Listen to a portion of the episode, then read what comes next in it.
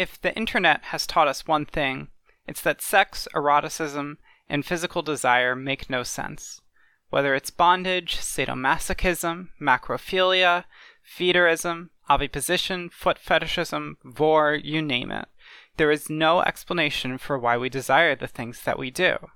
The trauma theory model, i.e., we gravitate toward kinks related to our traumas, is a weak need defense that's got more in common with pathologizing sex than sexual liberation. Seems far more likely kink and fetishism are just another part of the human experience.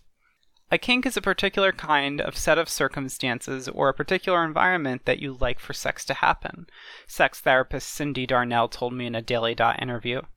And because we tend to see vanilla heterosexual sex as normal and anything outside of that as abnormal or kinky, the only reason that vanilla heterosexual sex is considered normal is because it's at the top of the pile with regard to social power and social access. So, if we all know fetishism is a thing, why do we keep acting as if sex is just reproductive? One word control. When a socially privileged group dictates what is and isn't sexually valid, they gain power over others on a deeply intimate level, as Darnell told me. If you can control people sexually, you can control them entirely.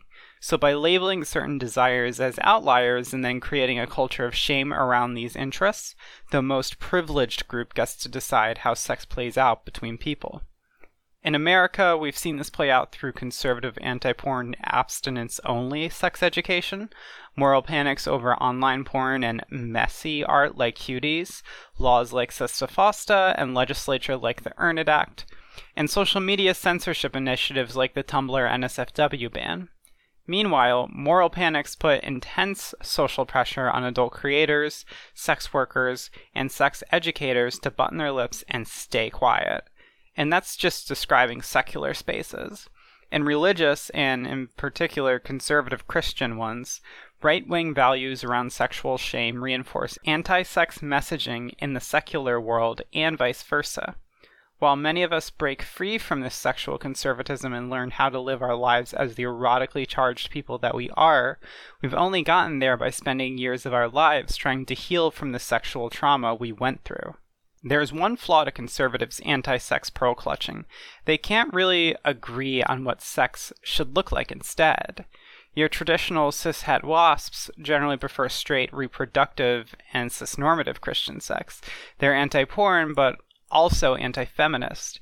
Meanwhile, sex negative feminists are staunchly anti porn, but equally critical of your standard traditional conservatism. The alt right is at odds with both of these groups, and it has a much more complicated relationship with sex and porn. Some alt right members are staunchly anti porn and proudly nofap or masturbation abstinent, while others tend to enjoy kinky pornography built for the white male gaze. In the contemporary far right social media world, these three groups rarely get along. Lock them in a room and try to get them to agree to anything, and you're bound to see some sparks fly. That infighting plays to our favor as sexual liberation activists. But while the right dukes it out, the left has a problem of our own reactionary elements from within. In the LGBT community, leather dykes like myself are at odds with what Edmund White calls the dull normals, who are far more interested in emulating heteronormativity through gay domesticity than radical liberation for queers. It's a concept also known as homonormativity. Many of these dull normals are millennials who punch down on kinky queers and sex workers in a bid for acceptance. Meanwhile, Zoomers are coming of age in an era of online sexual censorship polluted with conservative astroturfing, tapped into the dull normals anti sex zeitgeist, as seen by the whorephobic astroturfing project Exodus Cry. At best, these young sex shamers grapple with tons of culturally ingrained whorephobia and homophobia, but some are starting to join together and create loose social networks. The latter are sexual authoritarians and Puritans, SAPs, a growing reactionary group within the LGBT community invested in limiting sexual expression into neat, simple packages imposed on everyone else. SAPs are the militant dull normals. They suppress queer sexual expression specifically to maintain cishet neoliberal support for gay acceptance and tolerance. This makes SAPs homonormative because, in their eyes, gay rights is about mirroring heteronormativity, not challenging the social order. For instance, a common SAP claim is that public sex shouldn't be at Pride because it isn't normal. Normal for who? The privileged group that gets to define what is or isn't normal, cishet people. Similar claims include queer women cannot create boys' love material because it's objectifying queer men, consensual non consent porn enables domestic violence, or the classic SAP hallmark BDSM is abuse.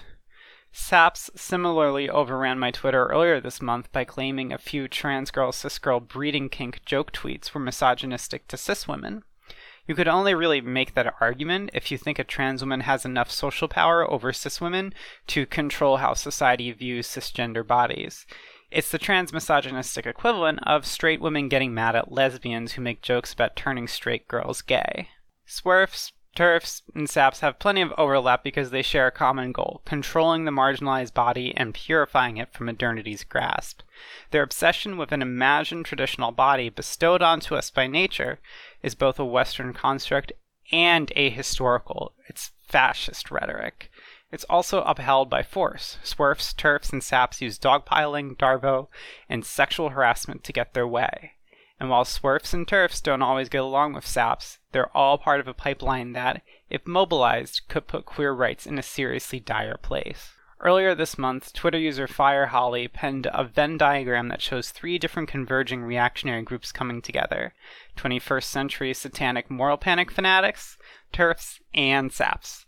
All three, Fire Holly warns, have just enough in common to create a reactionary movement that could be here in, in as soon as five years. Shortly after her meme went viral, Fire Holly and I chatted a bit about her takeover Twitter DM, where she stressed just how many newly out saps have religious roots behind their reactionary tendencies. Most of the people I saw the other day saying the age of consent should be 25, which inspired the Venn, were very religious people. The one person retweeting my Venn to call me a pedophile had a crucifix in the username and retweeted lots of Christian stuff. Fire Holly told me shortly after her tweet made the rounds. What seems to be happening is it's people from reactionary backgrounds who haven't reevaluated their actual thinking on things like love, sex, and purity, but were smart enough to figure out that's fine to be a big old lesbian online. This is where things get complicated. As she puts it, geekdom is filled with shame, and antis, or the original saps, a group of anti shippers who dogpile adult content creators depicting ships they dislike, feel so much shame and disgust for being fandom geeks that they project this shame onto both their hobby and queer sex. This makes sense given how so many antis and saps are teens. But what happens when a community built around a sexual moral panic ages out of adolescence? They become stunted adults, a nightmarish reality Gretchen Felker Martin has written about at length. This puts saps who have come into their own through a community based entirely around pearl clutching into a very vulnerable position for future conspiracy theories. And while saps don't exactly get along well with TERFs nor conservatives, the alt right in particular hates saps for being childish and desexualized. As Fire Holly t- said, all of these groups have one thing in common bigoted conspiracy theories. SAPs, like TERFs and the alt right, commonly overstate harm done by trans women to isolate trans feminine targets from their communities. Many SAPs regularly parrot transphobic talking points without realizing them, too, as TERFs successfully astroturfed transmisogynistic feminism on Tumblr years ago. Outwardly, SAPs may not like TERFs, nor the far right. But transphobia is the unifying factor that can bring these reactionary groups together into a very loose, decentralized circle. I think what is more likely to happen is sap culture will latch onto a variety of centrist beliefs that are openly LGBT supportive, but reactionary, who already are the prime TERF demographic. Fire Holly said. It will be a reaction based around a sudden sexual, culturally conservative turn with the idea of protecting kids, done by people who are cosplaying as reasonable libs, but who, if you scratch them, will spout a mixture of Q rhetoric, referencing QAnon, and TERF shit without knowing that's where it came from. Guessing what the next reactionary movement will look like is sort of like reading your horoscope. It can give you a lot of sobering insight, but sometimes it just confirms your preconceived biases. That's a risky endeavor if you're privileged. Case in point, I'm a white, middle class, cis passing trans woman with a fair amount of social capital, and I have my soft spots in my praxis due to my race and class. There are certainly plenty of other elements waiting in the wing that may not be targeting people like me. And as Fire Holly stressed to me, her take is just guesswork. So is mine. We don't know what the future holds. But if there's one thing fascists, authoritarians, and oppressive institutions are good at, it's figuring out how to gaslight people into fearing their own sexual desires. This is a common theme in every single reactionary movement, and it's how whorephobes have gained so much power. Hacking Hustling's new report on shadow banning, Posting into the Void, reveals just how much power social media platforms have to silence sex workers, activists, and sex working activists. Our research begins to show how the identities of sex workers and activist organizers and protesters intersect to create more severe content moderation for people who hold both identities. The more you use a platform for your activism or your sex work, the more likely you are to have your content repressed or invisibilized by algorithms, hacking hustling warns. The paradox of the seemingly unyielding surveillance and censorship of digital technologies coupled with our growing reliance on these technologies has brought about another example of sex workers and AOPs serving as canaries in the coal mine, suffering the extent of these restrictions before they are noticed by the general public. As the United States increasingly slides into fascism, we've seen infrastructure pop up that exists to efficiently silence and repress the most marginalized among us. The current reactionary movements are already here and using these tools to their advantage. The next ones may be even stronger. It's on us as anti fascists to keep close tabs on how these groups come together and what issues they seem to coalesce around. We must be ready to fight not just our current adversaries, but their successors too. If we successfully deplatform our enemies, we may never know if we succeeded. But if we fail, we'll know for sure.